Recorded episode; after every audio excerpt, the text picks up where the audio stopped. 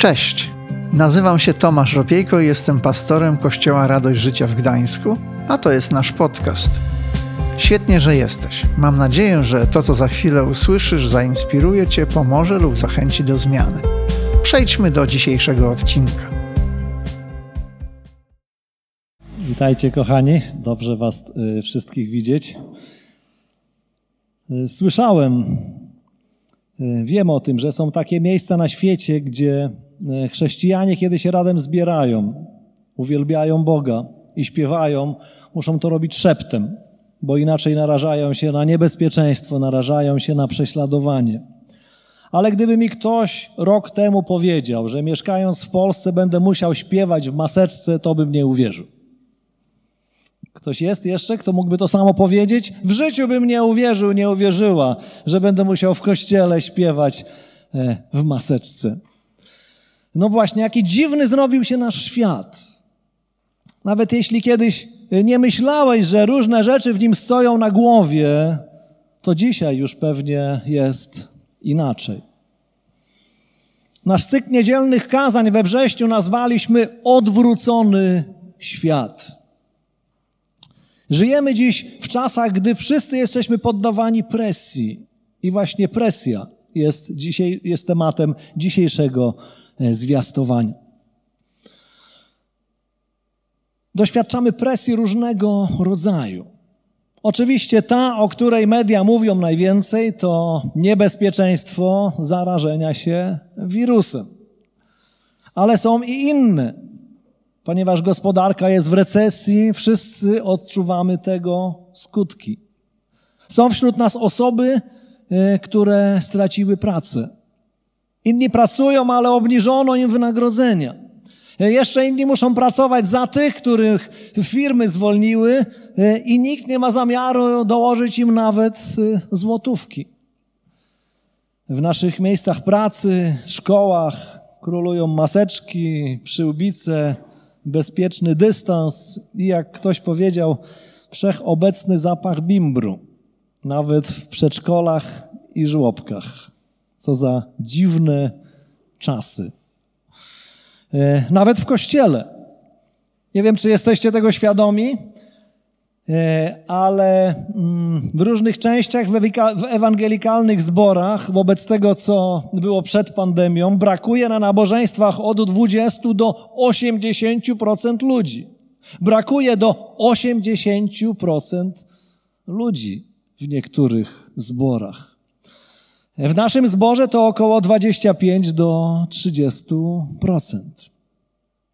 Badania pokazują, że rośnie liczba osób y, z depresją, nerwicami, psychozami i zaburzeniami lękowymi. Coraz więcej osób potrzebuje pomocy w związku z tymi dolegliwościami. Y, I w ogóle mnie to nie dziwi, bo przecież już dawno lekarze y, odkryli, że długotrwały stres i presja mają dla zdrowia człowieka działanie wyniszczające. A przecież nasze życie musi się toczyć. W życiu nie ma próżni. Codziennie pracujemy. Dzieci właśnie wróciły do szkół. I rodzice pewnie ze strachem myślą o tym, a co będzie, jak szkołę mojego dziecka zamkną? Jak wróci, to, to co było. Robimy zakupy, załatwiamy różne sprawy. Jeździmy tramwajami, pociągami, latamy samolotami. Temu wszystkiemu trzeba stawić czoła. Nie wszyscy sobie dobrze z tym radzą. Jak poradzić sobie z tą presją? Jak nie dać się zwariować? Chciałbym przytoczyć pewną historię z życia Dawida. W takim szczególnym okresie, kiedy był on uciekinierem ze swojego kraju. Mieszkał jako uchodźca w ziemi filistyńskiej. Ta historia mówi nam o presji i o radzeniu sobie z nią, kiedy człowiek znajdzie się w trudnym położeniu. Przeczytamy y, z pierwszej księgi Samuela, z 30 rozdziału, fragment od pierwszego wiersza. Pierwsza księga Samuela, 30 rozdział, czytam od pierwszego wiersza. A gdy trzeciego dnia Dawid i jego ludzie dotarli do Syklak, odkryli, że pod ich nieobecność Amalekici najechali na Negeb i na Syklak. Amalekici uderzyli na Syklak i spalili je. Uprowadzili też obecne w nim kobiety od najmłodszych y, po dorosłe. Nikogo jednak nie zabili, lecz zabrali ze sobą i ruszyli w drogę powrotną. Gdy więc Dawid i jego ludzie wkroczyli do miasta, było ono spalone, a ich żony, synowie i córki uprowadzone. Wówczas Dawid oraz ludzie, którzy z nim byli, wybuchli głośnym płaczem i płakali aż do utraty sił. Obie żony Dawida, Achinoam, Jezreelitka i Abigail, wdowa po karmelicie na Abalu, też zostały uprowadzone. Dawid znalazł się w trudnym położeniu również dlatego, że jego ludzie chcieli go ukamienować. Wszyscy bowiem byli rozgoryczeni z powodu utraty synów i córek. Dawid jednak wzmocnił się w Panu, swoim Bogu. Niezwykle dramatyczna sytuacja.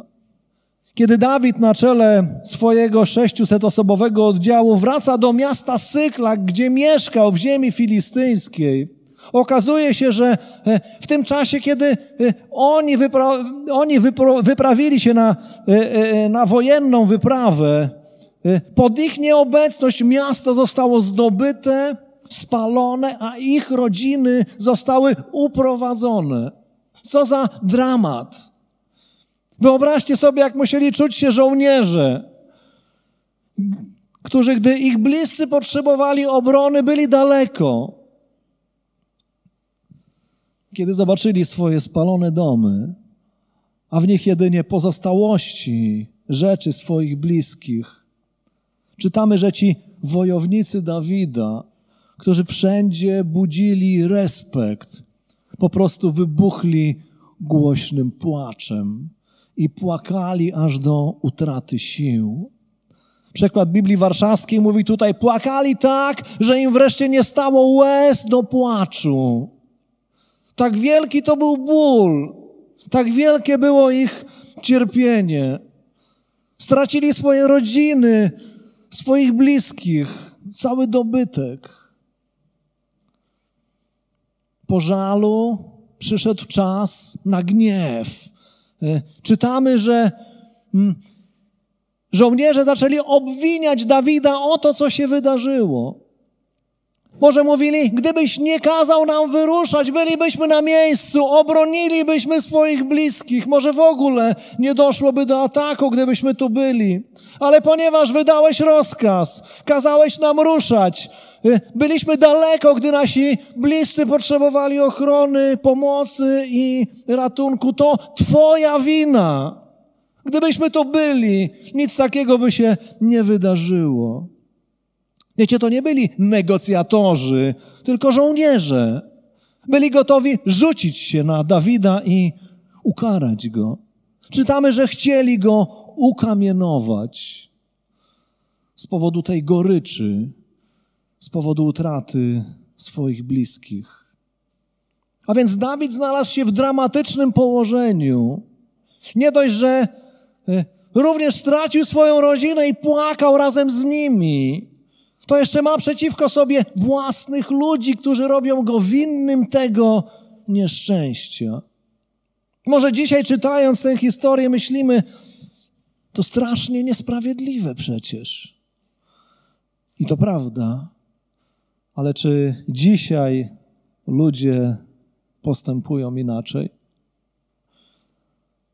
Popatrzcie, mamy tutaj reakcje, które dobrze znamy z naszych czasów, z życia wokół nas.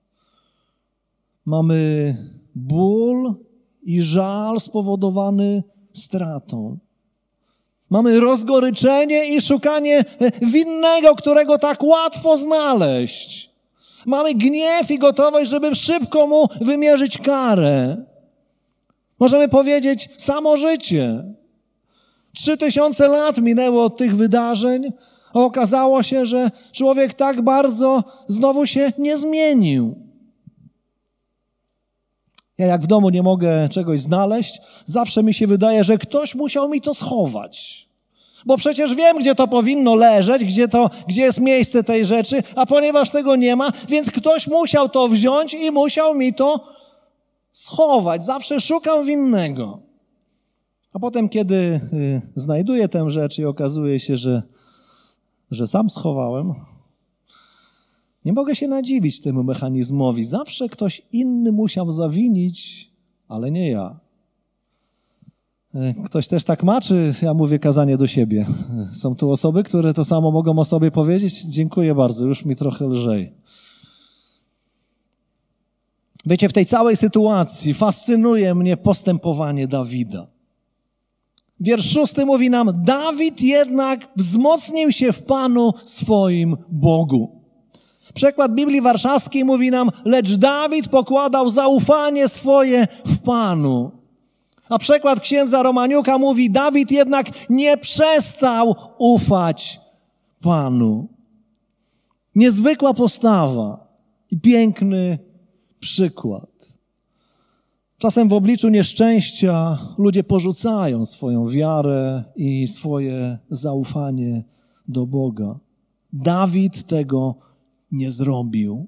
Tym bardziej uchwycił się Boga i szukał u Niego pomocy. Kiedy dzieją się w naszym życiu trudne rzeczy, szatan, Twój i mój duchowy przeciwnik, zawsze próbuje to wykorzystać. Zawsze w paskudny sposób. Wiecie, co kilka razy mnie osobiście udało się y, usłyszeć w takich okolicznościach? Pytanie: gdzie jest Twój Bóg? Perfidne pytanie. On przecież zna na nie odpowiedź. On przecież dobrze wie, ale, ale szuka szczęścia i sprawdza, czy ty i ja y, również o tym wiemy. A nóż uda się odciąć nas od tego korzenia, którym jest nasze poleganie na Bogu. Czasem się udaje. Niektórzy wobec nieszczęścia obrażają się na Boga i, i odwracają od Niego. Ale nie Dawid. Czytamy, że Dawid nie przestał ufać Bogu, chociaż przeżywa wielki dramat. Obyśmy ty i ja również nie przestawali. Bo najlepsze, co możesz zrobić, kiedy świat się wali, kiedy różne rzeczy nie wyglądają tak, jakbyś chciał, kiedy wokół w Twoim życiu e, pojawia się jakiś dramat, najlepsze, co może zrobić, to tym bardziej przylgnąć do Boga. Księga Izajasza, 40 rozdział od 28 wiersza przeczytam. Izajasz 40, 28. Czyżbyś nie wiedział? Czyżbyś nie słyszał? Bogiem wiecznym jest Pan, stwórcą krańców ziemi. On się nie męczy, ani nie ustaje. Niezgłębiona jest jego mądrość. Zmęczonemu daje siłę, a bezsilnemu moc w obfitości. Nawet najmłodsi ustają, nawet młodzieńcy padają lecz tym, którzy ufają Panu, przybywa wciąż nowych sił. Wzbijają się na skrzydłach jak orły, biegną, nie tracąc tchu, prą naprzód i nie są zmęczeni. Jakie piękne słowa, jaka ważna obietnica. Tym, którzy ufają Panu, przybywa nowych sił.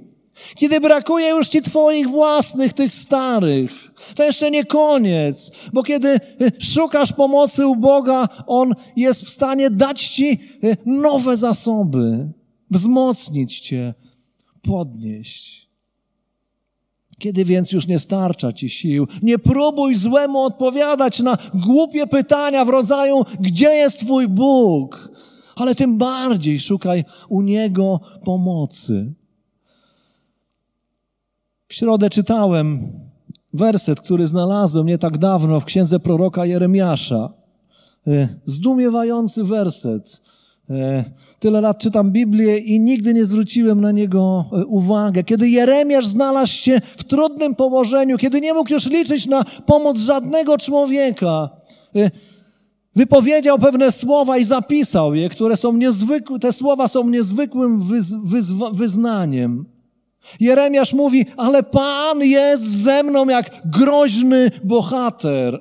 Dlatego moi przeciwnicy potkną się i nie zwyciężą. Pan jest ze mną jak groźny bohater. To jest postawa, która przynosi zmianę i pozwala znaleźć drogę wyjścia. Poddanie się zniechęceniu, rezygnacji czy rozgoryczeniu to ślepa ulica. Nigdzie cię nie doprowadzi, a sprawi, że będziesz czuć się gorzej i gorzej.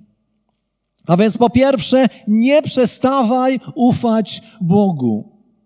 Po drugie, pytaj Go, co robić dalej. Dalszy ciąg tej historii. Kolejne dwa wersety przeczytajmy z pierwszej Samuela, 30 rozdziału, e, wiersz siódmy i ósmy. Oto, co się wydarzyło. Dawid zwrócił się mianowicie do kapłana Abiatara, syna Achimeleka. Przynieś mi proszę efot. Gdy Abiatar przyniósł efot, Dawid zapytał Pana, jeśli ruszę w pościg za tą hordą, to czy ją dogonię? I otrzymał odpowiedź, ruszaj w pościg, gdyż na pewno ich dogonisz i na pewno uratujesz uprowadzonych. Dawid ruszył za tym, on i sześciuset jego ludzi. Efod był częścią szaty arcykapłana. W jego przedniej części znajdował się napierśnik, gdzie były przychowywane święte losy Urim i i Tumim. W tamtych czasach y, Żydzi przychodząc do świątyni y, radzili się Boga, y, co zrobić. W trudnych sytuacjach, w trudnym położeniu pytali się o Bożą wolę, korzystając z tych właśnie losów. Ten obraz efodu i losów mówi nam właśnie o szukaniu pomocy u Boga. Od dnia zesłania Ducha Świętego nie znajdujemy już w Biblii przykładu używania losów, żeby odkryć wolę Bożą. Dlaczego tak jest? Ano dlatego, że Duch Święty y, od momentu, kiedy został zesłany na ziemię, chce komunikować się z Tobą i ze mną bezpośrednio.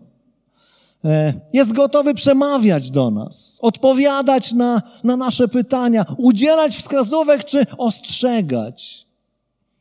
Wiecie, to czasem wymaga od nas wyciszenia. Czasem wymaga nasłuchiwania. Ale powiedzcie, czy to nie jest fantastyczne? Komuś się podoba to, że Bóg, Duch Święty jest gotowy odpowiadać Tobie na pytania, które zadajesz? Tak? Komuś się to podoba? E, dziękuję bardzo za te ręce. No właśnie. E, w liście Jakuba w pierwszym rozdziale, w piątym wierszu, znajdujemy e, takie słowa. List Jakuba 1:5. Jeśli komuś z was brak mądrości, niech prosi o nią Boga, który obdarza wszystkich szczodrze i bez wypominania i mądrość będzie mu dana. O, co za obietnica, co za historia. Jeśli e, komuś z was brak mądrości, Jakub nie mówi, proś Boga, to może się zdarzyć, że dostaniesz odpowiedź.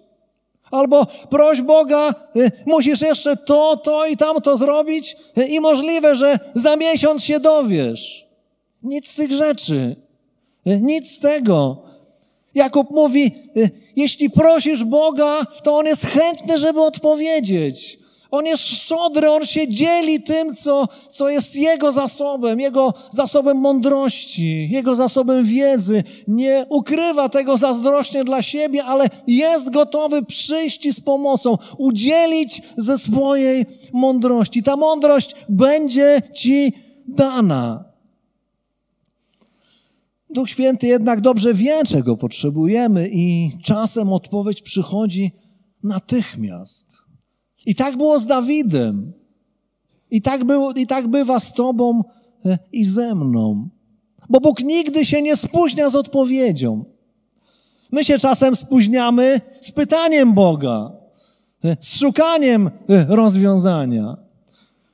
Czasem Używamy wszystkich swoich sprawdzonych i najlepszych sposobów i dopiero jak zawiodą, to jesteśmy gotowi zapytać, Boże, co teraz? Boże, co dalej? Co mam zrobić? A więc y, my się czasem spóźniamy z pytaniem, ale Bóg się nigdy nie spóźnia z odpowiedzią. Popatrzcie, Dawid pyta i dowiaduje się, co ma zrobić. Gdyby nie zapytał, nie dostałby odpowiedzi. Cytowany już list Jakuba y, mówi: Nie macie, bo nie prosicie. Ale ktoś może zapyta, czy to rzeczywiście jest możliwe, żeby, żeby było takie proste, że jak pytam, to Bóg odpowiada? Tak, to takie proste. Nie zawsze łatwe, ale proste. Rzeczy proste czasem są dla nas trudne, bo my ludzie różne rzeczy komplikujemy. Ale Bóg przecież przez proroka Jeremiasza mówił już: Wołaj do mnie, a odpowiem ci. I oznajmię ci rzeczy wielkie i niedostępne, o których nie wiesz. A więc po drugie, pytaj Boga. To nie jest strata czasu, nawet jak masz go bardzo mało i szybko trzeba coś zrobić. Bóg jest w stanie odpowiedzieć ci w jednej chwili. I widzimy to w tej historii Dawida. Dawid pyta i Bóg mu odpowiada, tak, ruszaj. I wreszcie po trzecie, zrób to, co Bóg mówi. To, co usłyszysz od Niego, pozwoli Ci oszczędzić czas i ochroni przed niepotrzebnymi ruchami. Wiersz dziewiąty y, tej historii z pierwszej księgi Samuela mówił nam, że Dawid wyruszył razem z sześciuset swoimi żołnierzami. Dalej z tej historii, gdybyśmy ją przeczytali, co polecam dzisiaj przy popołudniowej kawie, jest e, znakomita do przeczytania w niedzielę po południu. E, dalej dowiadujemy się, że rozpoczęli szybki pościg, ale że nie wszyscy żołnierze Dawida wytrzymywali to tempo. Byli już po trzech dniach e, forsownego może marszu. I niektórzy ludzie i pewnie niektóre zwierzęta zostawały z tyłu. Y, Dawid pozostawia jedną trzecią swoich żołnierzy, dwustu ludzi i, i nie zatrzymuje się, pędzi dalej. Dlaczego? Czy to było rozsądne w momencie, kiedy nie znał sił przeciwnika, uszczuplić y, swój oddział o jedną trzecią? Myślę, że zrobił to dlatego, że usłyszał od Boga: ruszaj w pościg, gdyż na pewno ich dogonisz i na pewno uratujesz uprowadzonych. I dokładnie tak się dzieje. Dalej czytamy, że Amalekici niczego się nie spodziewają. E, kiedy Dawid ich odnajduje, e, balują zwycięstwo, cieszą się e, z majątku, który zagarnęli, cieszą się z tych jeńców, których, których wzięli, których można sprzedać jako niewolników i jeszcze więcej pieniędzy im przybędzie. Kiedy Dawid na nich uderza, odnosi całkowite zwycięstwo. Ratuje wszystkich y, uwięzionych. Odzyskuje zrabowany majątek. Niesamowite. W tak dzikich czasach, w jakich to się zdarzyło. Nikt nie zginął.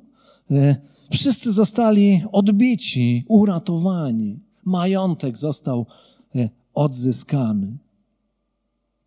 To, co zaczęło się jako prawdziwy dramat, nieszczęście, wszystko stracone, kończy się jako wielkie zwycięstwo. Ludzie są wolni, majątek odzyskany, a przeciwnik pokonany. Powiedzcie, czy czegoś wam to nie przypomina? Obchodziliśmy dzisiaj wieczerzę pańską. Dawid w tej historii jest nie tylko dowódcą i bohaterem, ale jest też starotestamentową zapowiedzią kogoś, kogo pismo nazwie potomkiem Dawida. Jest zapowiedzią Jezusa, Syna Bożego, który pomimo różnych przeszkód będzie posłuszny swojemu Ojcu i odbije z rąk przeciwnika wszystkich wziętych do niewoli. I ten dramat oddzielenia, w tej historii oddzielenia tych porwanych od swoich bliskich, y, y, a w, tej, w tym szerszym kontekście y, oddzielenia człowieka od Boga zmieni się w odzyskaną bliskość, w odzyskaną relację. Kochani, niech to, co wywalczył Jezus Chrystus na swoim krzyżu, będzie dla Ciebie i dla mnie najlepszą odpowiedzią, najlepszym lekarstwem na te dziwne czasy, w których żyjemy, na niebezpieczeństwa, które się pojawiają wokół nas, na presję, której jesteśmy podda- poddawani. Niech po pierwsze Twoja i moja bliskość z Bogiem, szukanie Jego obecności, Jego działania i ufanie Mu. Ufanie nawet wtedy, kiedy, kiedy dzieje się źle, po drugie, niech pytanie go o to, co robić, kiedy nie bardzo wiemy, jak ogarnąć to, co się wokół nas dzieje. I wreszcie e, wykonanie tego, co nam, e, co nam powie. Posłuszeństwo. Jemu niech to wszystko będzie tym Bożym lekarstwem na presję, stres, codzienność, która nas otacza. Rzeczywistość wokół nas szybko się nie zmieni to jeszcze, to wszystko jeszcze potrwa. Ale chciałem Wam powiedzieć, że nasz Bóg nie jest tym zaskoczony. Nie jest tym zdziwiony, nie załamuje rąk i nie zastanawia się, co teraz z tym zrobić. Ale ma odpowiedź, ma rozwiązanie, ma drogę wyjścia. W Ewangelii Mateusza w 11 rozdziale, w 28 wierszu znajdujemy słowa Jezusa Chrystusa. Mówi on: Przyjdźcie do mnie wszyscy, zapracowani i przeciążeni. Ja wam zapewnię wytchnienie. Kiedy więc czujesz się przeciążony, zapracowany, wymęczony, kiedy zaczyna brakować ci Twoich własnych sił, żeby temu wszystkiemu stawić czoła, to tak jak zachęca nas Jezus, nie próbuj grać chojraka. Nie próbuj zachowywać twarzy przed ludźmi, udając, że nie rusza cię to, że dajesz radę, że wszystko będzie dobrze, bo to nie jest wstydem przyznać się do własnej słabości. Ale Jezus mówi: przyjdź z tym do mnie, takim, jakim jesteś, a ja zapewnię ci wytchnienie, dam ci siłę z nieba, podpowiem, co robić poprowadzę Cię w taki sposób, że będziesz zdumiony, zdumiona. Skorzystajmy więc z tego zaproszenia Bożego Syna. Kochani, zapraszam, powstańmy, czas na modlitwę.